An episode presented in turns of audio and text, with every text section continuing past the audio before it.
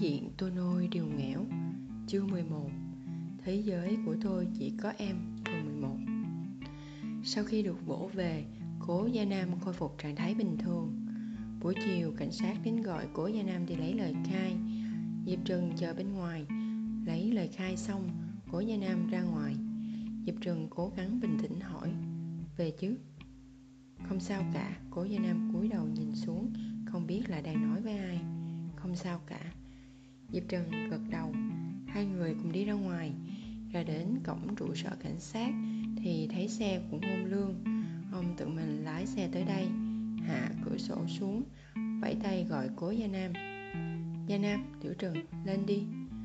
Cố Gia Nam liếc nhìn Diệp Trừng. Diệp Trừng quyết đoán kéo tay cậu ta lên xe. Cố Gia Nam ngồi chỗ ghế phụ lái, không nói năng gì. Ngôn Lương lái xe, nhìn lướt qua hai người rồi nói với Diệp Trừng: thời gian qua đều là cháu chăm sóc cho nó à? Dạ. Diệp Trừng thấy hơi xấu hổ.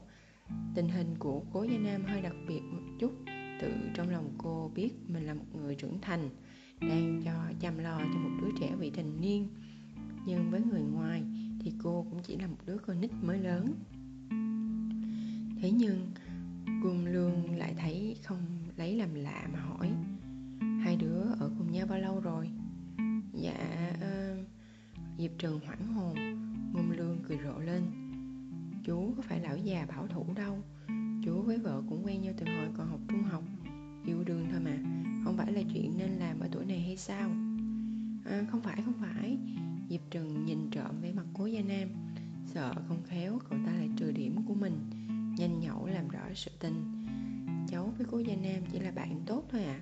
Dạo trước cháu bị người ta đánh, cậu ấy đã giúp cháu nên cháu mới báo đáp lại, sau đó thì trở thành bạn tốt của nhau ạ. Bạn tốt hả?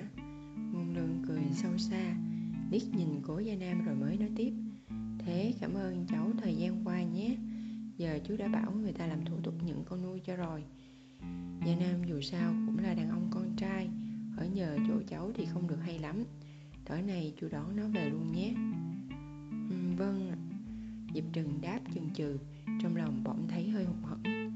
Nói xong chuyện này, Ngôn Lương chuyển sang hàn huyên những sở thích ngày thường của Cố Gia Nam. Diệp Trừng chẳng hiểu sao thấy đầu óc cứ u lì ra, chỉ trả lời lại cho có.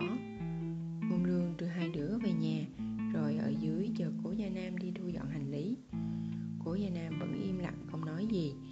Về phòng mình, sắp xếp đồ đạc, quần áo, sách vở, đồ cá nhân, mọi thứ đều được sắp xếp gọn lại. Mấy thứ này đều là Diệp Trừng mua, đồ ngày xưa của cậu ta rất khác.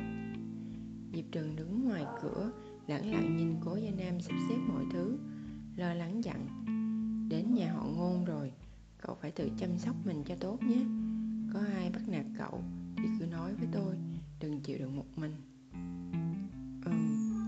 Buổi tối đừng học bài khuya quá, thì không tốt thì thôi, chẳng sao cả. Cơ thể đang tuổi phát triển, phải uống nhiều sữa, ngủ đủ giấc, đừng thức đêm, ăn nhiều hoa quả vào. Còn chưa nói hết, Cố Gia Nam bỗng dưng đứng dậy, đi thẳng đến cổ cô, đưa tay đặt lên đỉnh đầu Diệp Trừng, lẳng lặng nhìn: cậu còn lùn hơn tôi. Mặt Diệp Trừng xám ngoét. Đối phương thủng thẳng bổ sung thêm một câu: thế nên đừng thức đêm, uống nhiều sữa, ăn nhiều hoa quả, đừng gọi đồ ăn ngoài, gọi gì giúp việc tới nấu cơm cho đi. Thức ăn tối nay tôi cất trong tủ lạnh đấy, lấy ra cho vào lò vi sóng một lát là ăn được. Tôi có làm trà hoa quả đấy, hôm nay mà uống không hết thì đổ đi, đừng giữ đến mai. Quần áo trong máy giặt nhớ đem phơi, vở tôi làm cho cậu để ở trên bàn, cậu nhớ đọc đấy. Nói xong, Cố Gia Nam xoa xoa tóc cô, quay người lại chỗ vali. Cậu ta đóng vali lại, đặt một tờ chi phiếu ở trên giường. Sau đó Cố Gia Nam kéo vali ra ngoài. Diệp Trừng đi theo xuống dưới nhà, nhìn cậu ta lên xe của Ngôn Lương, vẫy tay chào tạm biệt đối phương. Diệp Trừng nhìn cho đến khi xe đi khuất rồi, vẫn đứng thêm một lúc rõ lâu. Hệ thống không chịu được nữa, đành phải hỏi: ký chủ à, hai người đến lúc đi học lại là gặp nhau thôi mà, có cần đến mức thế không? Bà Tám từng nuôi trẻ con chưa? Hả? chưa từng. Vậy thì anh không xứng nói chuyện với tôi đâu. Diệp Trừng ôm ngực ra vẻ đau lòng. Con của tôi đi mất rồi. Hệ thống 3 vạch đủ rồi đấy.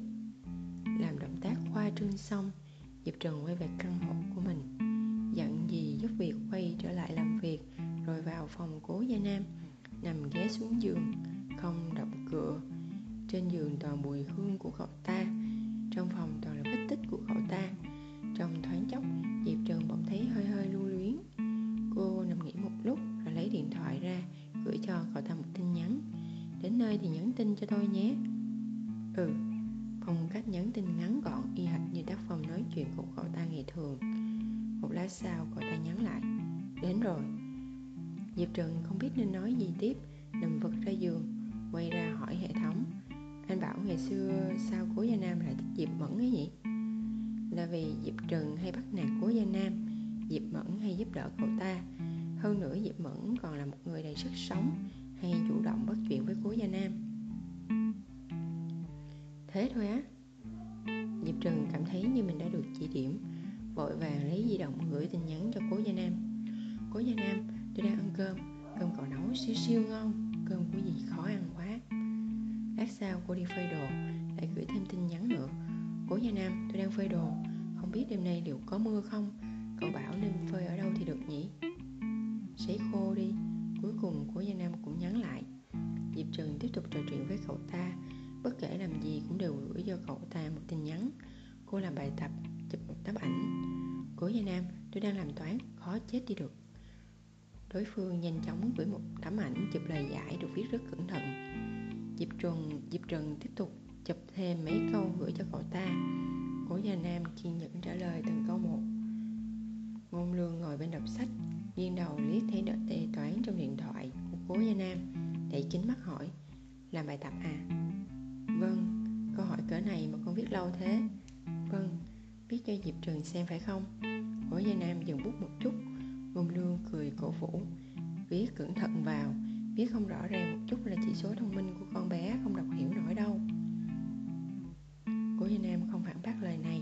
Cậu ta cảm thấy Ngôn Lương nói rất có lý. Trong lúc Diệp Trừng đang khoái chí chụp đề, hệ thống không chịu nổi và ngăn lại: Ký chủ à, tôi kiến nghị không nên chụp câu này. Nếu đến câu này mà còn không biết làm thì có vẻ như cô cực kỳ teo não đấy. Diệp Trừng 3 vạch.